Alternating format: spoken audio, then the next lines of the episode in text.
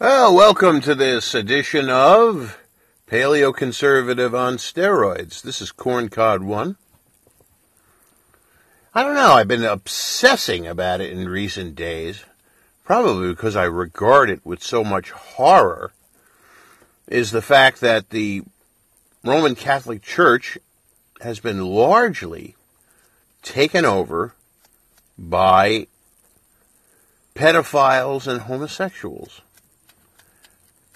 Uh, people forget to realize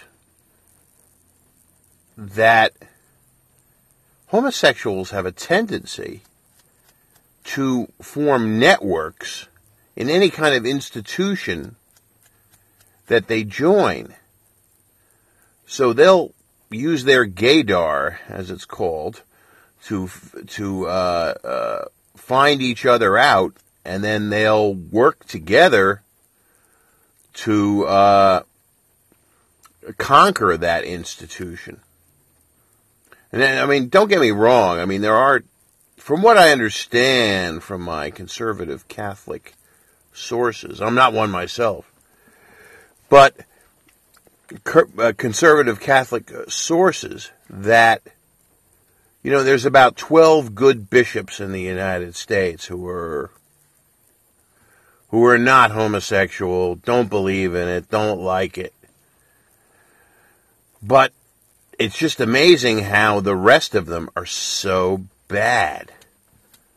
You know, uh, Cardinal Tobin of Newark, that Cupich guy in, that Cardinal Cupich in Chicago. There was a recent, uh, just a couple weeks ago, a controversy there there was there was this uh, great priest who took over uh, Chicago's. I think it's a Resurrection Catholic Church in Chicago. Uh, he took it over in, in 2007, and he had been a victim of both sexual abuse by clergy, and he was raped once as a child by a free ranging uh, homosexual. And what happened was uh, when he when he became pastor of that congregation, previously it had been some sort of gay friendly outfit. And so he threw away all, all the rainbow vestments and other things uh, that the previous uh, pastor had used. The, the previous pastor had been some sort of homosexual or homosexual sympathizer.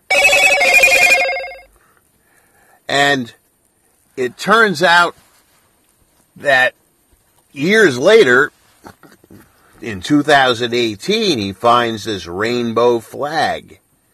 And he decides to hold, he decides to hold a little ceremony where he'll, he would burn the symbol of sin and say a little prayer of exorcism over it that his, that that the people in his congregation might uh, uh, resist homosexual temptation. You know, the guy is, you know, re- ready, of course, to talk to any homosexual and tell them about uh, the Catholic faith and uh, and and convert them.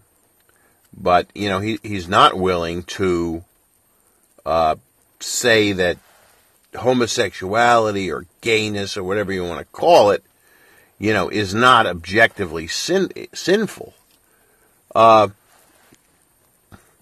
and so Cupich, the uh,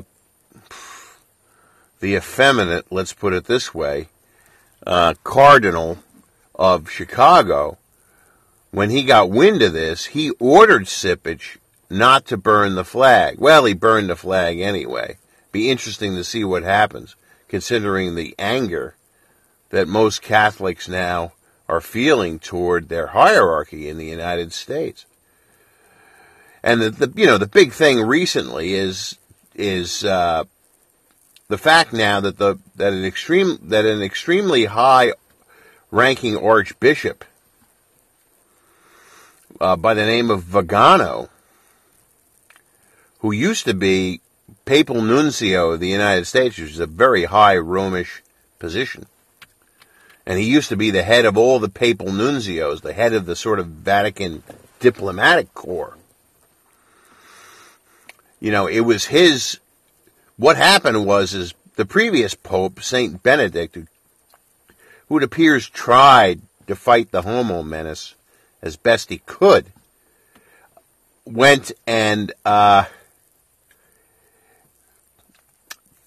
pretty much told uh, a very important Roman Catholic prelate called McCarrick that he could no longer practice as as a cardinal. This Cardinal McCarrick used to be Archbishop of Newark and various other places, and he could no longer pr- pretty much practice as a priest. You know, he'd re- he'd keep his title as a and all that because he was basically what he was doing was was is he was have, regularly having and sort of almost forcing seminarians to have homosexual sex with him. And so basically what Benedict did is he said, well, you know, you're you can't do anything. You can't lecture anymore. You can't lead religious services. You can't celebrate mass. You can't do any of that stuff you know, your your official job in the Roman Catholic Church now is you're going to pray and you're going to do penance for the rest of your life.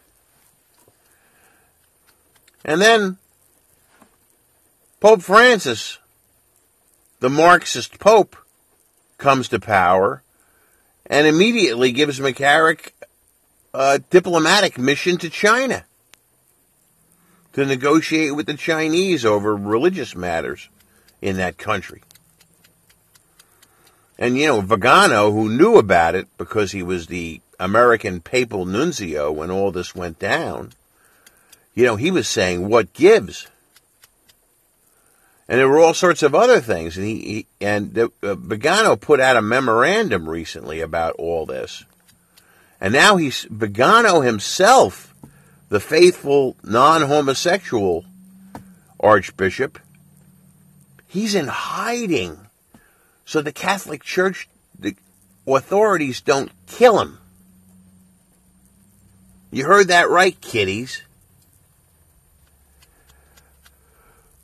you know, it's so sad. You know, like I said, I'm not a Catholic myself. I'm a Christian.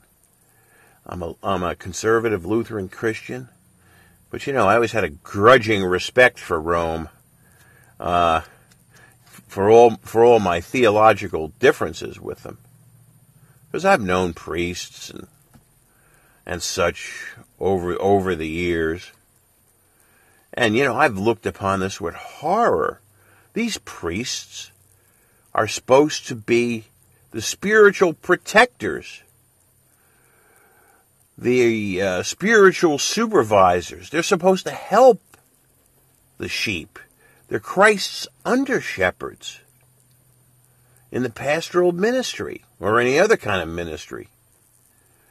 They're not supposed to spiritually corrupt the members of their congregations or people associated with their ministry.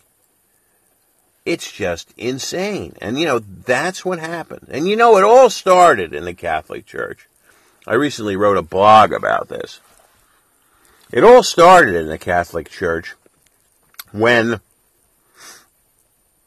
there was toleration of Marxist thought and neo Marxist thought.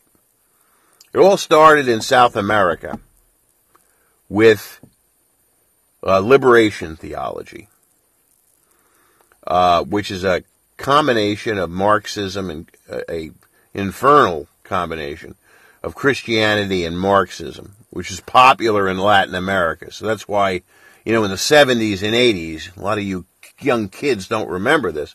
You had priests in South America joining revolutionary movements and taking part in terrorist acts. And problem is the church authorities were too cowardly to do anything about it. I mean, yeah, some people did get in trouble with the uh, uh, what's it called? The Congregation for the Purity of the Faith or whatever, the old Inquisition. Uh, but it really wasn't, it really wasn't, uh, taken out root and branch like it should have been. Uh, and then you had a, a movement in the United States where, you know, because Catholics are, were at least officially, you know, even now, uh, you know, they're not supposed to be communists or Marxists. Uh, you know, old fashioned Catholic social thinking. But they would say, oh, well, I'm not a Marxist, but I use Marxist analysis. You know, that's what you, that's you would, that's what you would hear 20 years ago from these fools. Of course, now, the Marxism is open. And so, since the church has become so leftist, you know, I mean, it's becoming almost, almost as bad as the, if it wasn't for the fact that there are still a lot of faithful priests and, and at least some faithful bishops out there, um, you know, they'd be worse than the Episcopal Church in the United States. I mean, don't drop the soap in front of uh, a prelate of the American Episcopal Church. But, um, yeah, the situation is just awful. And, you know, and, mil- and, you know, obviously that at least thousands of Catholics are losing their faith over this. Some are becoming, on the other hand, you know, some are like that, like that priest in Chicago, uh, are becoming more determined to root out this thing, but it's going to be very difficult when large numbers of archbishops, large numbers of bishops, large numbers of priests and monsignors are so plugged in to this homosexual network. I mean, any of us who've spent a lot of time in business or government or any other kind of major institution knows, and I've seen it myself in places where I've worked, where there's like a secret homosexual network. In a place I recently worked, uh, there was like a lesbian network and the lesbians can get a, can get away with anything, and their jobs are safe. So I think a lot of people who've worked in the professional world have seen this. Anyone who's you know an oldster like me has, has seen a lot of it. So, uh, so it's very disturbing. And, uh, you know, geez, we hope the uh, conservative Catholics uh, somehow uh, take back their church. Uh, although it, the situation doesn't seem very auspicious for such an eventuality. But, um, well, I guess on other issues, once again in Italy, the uh, alien smugglers who run this boat, SOS Mediterranee, uh, which is some left-wing organ, organization combined with Doctors Without Borders. And by the way, you know, Doctors Without Borders used to be a good organization. Now they participate in alien smuggling of people into Europe. So, you know, if you've been giving money to Doctors Without Borders, which 20 years ago used to be a kind of a non-political organization, uh, you know, don't give them any money. They're bad people. Uh, but uh, Matteo Salvini is once again uh, keeping that vessel out of Italy because what it does is it it runs around the Mediterranean to these small boats that these migrants go out in in order to get to Italy, and they pick them up and bring them in, and the whole thing is coordinated by left wing scum. Uh, so he's holding up a, holding up another vessel. Uh, you know, they're getting uh, things are going very well for in general for nationalists and nationalist populists in Europe right now. Uh, it's getting to the point where I don't know why it's politicians from Luxembourg, but uh, Juncker, a high EU official, and the Luxembourg foreign minister have in his face insulted Salvini, called him names, called him the French word for for uh, poo poo, um, you know, to his face. And you know what? Salvini hasn't been rude to any of these people. He hasn't said any nasty words to them. You know, he said a lot of unpleasant things about Macron, but he didn't call him dirty names or anything like that. So, uh, you know, as usual, Salvini's doing a good job. And of course, you know, as most people know, uh, over in uh, the the news from Hungary is very interesting, interesting, negative in some sense, but encouraging in others, where the uh, the uh, the government in, the nationalist populist government in, in Italy, led by the uh, the stout patriot uh, Viktor Orban, you know, was subject to a vote in the European Union uh, to begin a process to have their their vote removed from the European Union. But um, and you know, I've reported this on uh, some, you know, on my YouTube channel, but, uh, you know, uh, Nigel Farage gave a great speech. Orban actually went to Brussels and made a speech on the topic before the uh, before the EU legislature. It was a beautiful speech, by the way, uh, defending his country. You know, he basically says, "You have insulted my country." It was a really, really good speech but uh, the evil people in the EU prevailed. But the good news is is that there's there's going to be a solid block defending Orban when the vote the vote to take his vote away, take Hungary's vote away from the EU comes up. Poland's going to veto it. God bless them. Italy's going to veto it. God bless them. Uh, and the Czech Republic, good old uh, Prime Minister Babiš, good man. And I was pleasantly surprised to hear, but not completely surprised, the Bulgarians. You know, the Bulgarians are going to help block it too. So, you know, God bless the Bulgarians. You know, you know, I like, I really, really have, have in the last year developed a certain fondness for the Bulgarian people. You know, they share a border with European Turkey. You know, that little piece of, that little piece of, uh, Europe that Turkey owns. Uh, they, they patrol their border with Turkey because they have tons and tons of these phony baloney migrants coming through. And there was these citizens organizations. You know, they can't own guns. So what they do is they dress up in fatigues and grab knives and machetes and they patrol their border.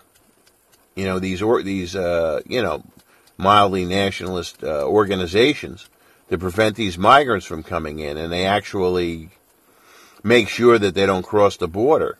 Well, recently they kind of made that moot because the Bulgarian prime minister you know, recently gave a, uh, a no no migrants coming through our country order. So you know, I have great uh, I have great confidence and admiration now for the Bulgarian people. They're they're always worked tough. Uh, so those are the things sort of uh, going going on in Europe right now in term in terms of the in terms of the nationalists. Right, there was the vote in Sweden a couple of weeks ago. You know, we had hoped that the Sweden Democrats would break 20%. Didn't happen. But, uh, you know, they did gain a great number of seats from their previous uh, electoral uh, showing. So, you know, uh, some good news and some bad news from Sweden, but mostly good. Um, so, uh, yeah, I think you know, things, once again, things are going very well in Europe. There's going to be a coordinated effort by several countries, some of them under Steve Bannon, some of them cooperating with Bannon, but I mean, but uh, not cooperating with Bannon, but pro- cooperating with Salvini and uh, and all that to uh, to work together to make sure that that nationalists and nationalist populists take over well over a third of the European Union in the elections coming up in May. Excellent. Uh, another kind of a sad thing, the just to see how totalitarian our enemies are.